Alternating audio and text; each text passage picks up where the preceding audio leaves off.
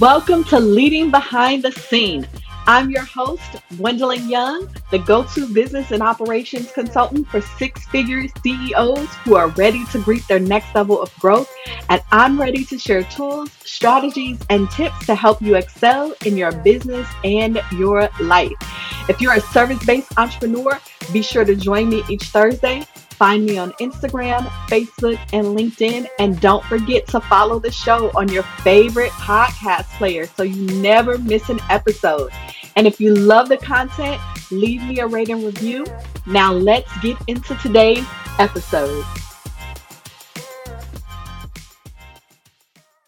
Hey, it's your girl, Coach Jacqui, and all of this month we're talking about personal growth and development. And I'm sharing from one of my favorite personal growth books by my friend and mentor, John C. Maxwell The 15 Invaluable Laws of Growth. Live them and reach your potential. So, how do we reach our fullest potential? I believe the answer to that is growth. To reach your potential, you must grow. And to grow, you must be highly intentional about it. So this resource we're using, the 15 invaluable laws of growth, is to assist you in learning how to grow and develop yourself so that you have the best chance of becoming the person you were created to be. And all you have to be is a person who wants to grow and become better than you are today. So this week we're going to be talking about the law of design, the law of pain, the law of the ladder, and if time permits, we'll cover the law of the rubber band as well. The law of design says to maximize growth, develop strategies. Jim Rohn once said if you don't design your own life plan, chances are you'll fall into someone else's plan. And guess what they have planned for you? Not much. John says in his book, one of the life lessons that he learned is that most people allow their lives to simply happen to them. They float along, they wait, they react. And by the time a large portion of their life is behind them, they realize they should have been more proactive and strategic. He says, I hope that that hasn't been true for you. If it has, then I want to encourage you to develop a stronger sense of urgency and a pro strategic mindset. So, to maximize growth, develop strategies. John says, as you're developing these strategies, you need to depend on systems. And he defines a system as a process of predictably achieving a goal so you know how you're going to get that goal based on specific, orderly, repeatable principles and practices. Here's what systems do for you systems leverage your time, they leverage your money, and they leverage your ability. Systems are also great tools for your personal growth. Within your virtual admin expert, Gwendolyn has a system that she uses to serve her clients, especially in the beginning stages when she's doing the audit of what that company needs, right? What she does is she diagnoses, she dives into their systems and their processes, and she comes up with a diagnosis, and then she implements a strategy to bring them to leverage their time, their money, and their ability, their vision, their superpower of what it is that they do. And then she helps to manage it, maintain it, or monitor it. It is called the DIM method, and that is her proprietary system we also, in the process of renewing the mind and your spiritual growth and renewing your mind with new empowering beliefs, we have a system. I made it up. I'm here to tell you called MMDA. What that does is you start with memorization of the scriptures, meditating, teaching you, learning how to meditate the word of God Then you make your declarations, creating your declarations, and then activating, moving out, and acting. So if you want more information on that, you can get the book, Bringing Every Thought Captive, at www.coachjackie.com or on Amazon. You need a system. You need a process of predictably achieving a goal based on specific, orderly, repeatable principles and practices. I want to share two practices that John shared with us that I think are so powerful. Um, when he was pastoring, he said that he never met a female parishioner without his wife being present. Don't you think that's a important strategy, an important system, an important process? Another strategy or system that he has is in planning. We just think too much. We think less about what we need and, and more about the wrong things. But here's what he would do in planning. He learned to whatever it is that you think you need, whether that's time or resources or money, multiply it by two.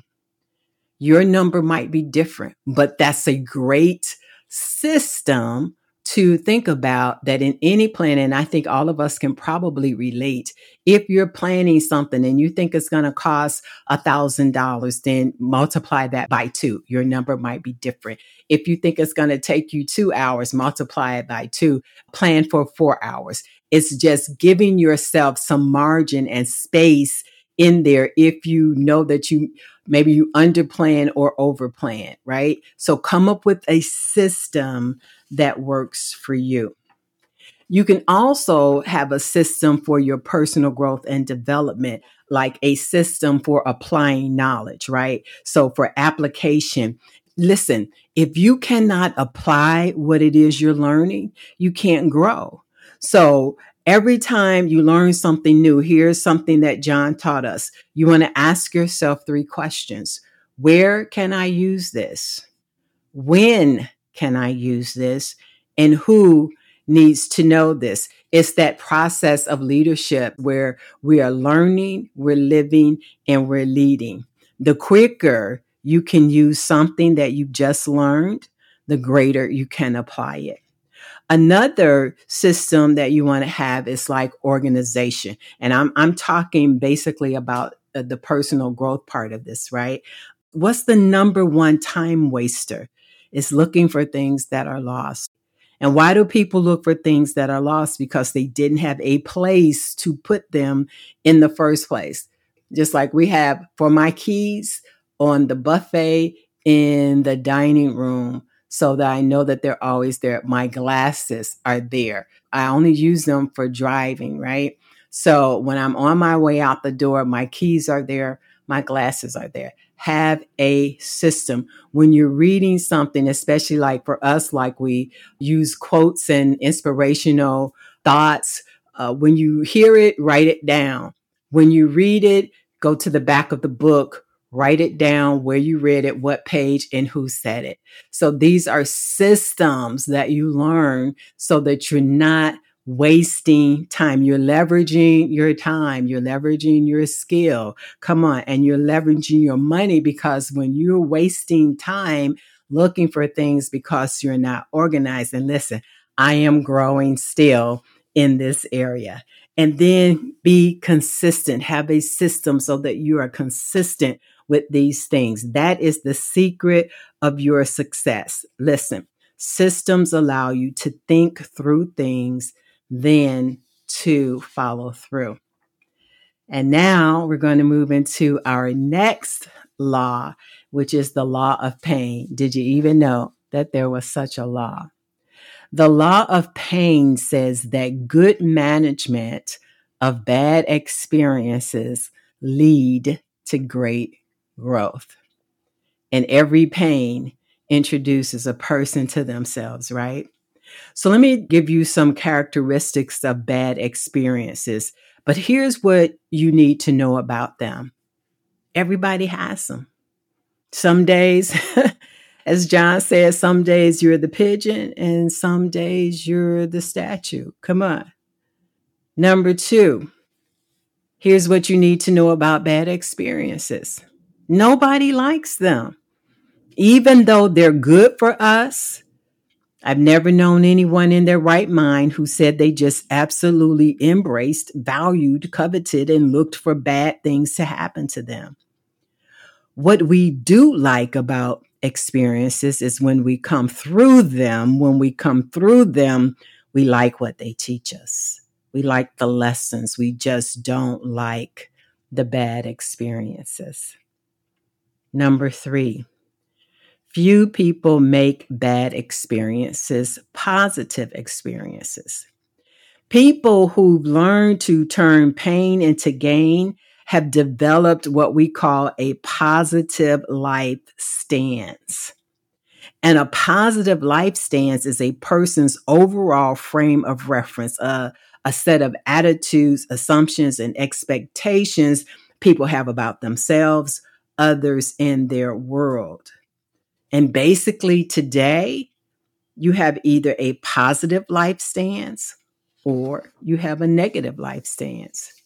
So, here's a process that can help you to build a positive life stance. Number one, life is filled with good and bad. Number two, some of the good and bad we can't control. It's life. Life happens to us all. Number three, some of the good and the bad will find me. It's going to find you. That's life. Number four, if I have a positive life stance, the good and bad will become better. Number five, if I have a negative life stance, the good and the bad is going to do what? It's going to become worse. And number six, therefore, I choose, did you hear me? I choose a positive life stance. Warren Lester says success in life comes not from holding a good hand, but in playing a poor hand well. So we're going to move on to the next law, the law of the ladder. The law of the ladder says that character growth determines the height of your personal growth. Doug Firebaugh says, and I, I, love this, he says that achievement to most people is something you do, but to the high achiever, it is something you are. And I like to say it this way I always say that the goal is not the end all, it's who you are becoming in the process. So think of character as climbing a ladder, getting you much higher than if you didn't have the ladder. Listen to this because this is so important. Competency equals what I can do as a leader, but character is who I am as a leader. And as you grow, and you will by putting these laws into practice, remember this reputation is what people see. Come on. But character is what really is. John Wooden put it this way there's a choice you have to make in everything you do. So keep in mind that in the end, the choice you make makes you. And that is character. So we have some time. So I want to go through one more today. We're going to talk about the law of the rubber band. The law of the rubber band says that growth stops when you lose that tension between where you are and where you could be. You lose that tension of your potential, what you could be. Remember, uh, potential is the possibility. It hasn't been actualized, but it's what's possible. And so growth stops when you lose that tension. There's this uh, quote by Somerset Maugham that says, Only a mediocre person is always at its best. And that's just saying that there's always room for growth for us. There is always room to be better. And if you think about a rubber band, if you have one available or just pick it up, if it's just laying there, it's worth nothing, right? The only value of a rubber band or that a rubber band has for you or me is that it has to be stretched. And when it is stretched, it holds things together an unstretched rubber band is worthless. And what happens to rubber bands when we just leave them laying around and they're not used? They start get sticky, they stick together, or they get brittle. And when you try to stretch it, then they break, or if they get sticky, you can't do anything with them. So an unstretched or unused rubber band is worthless.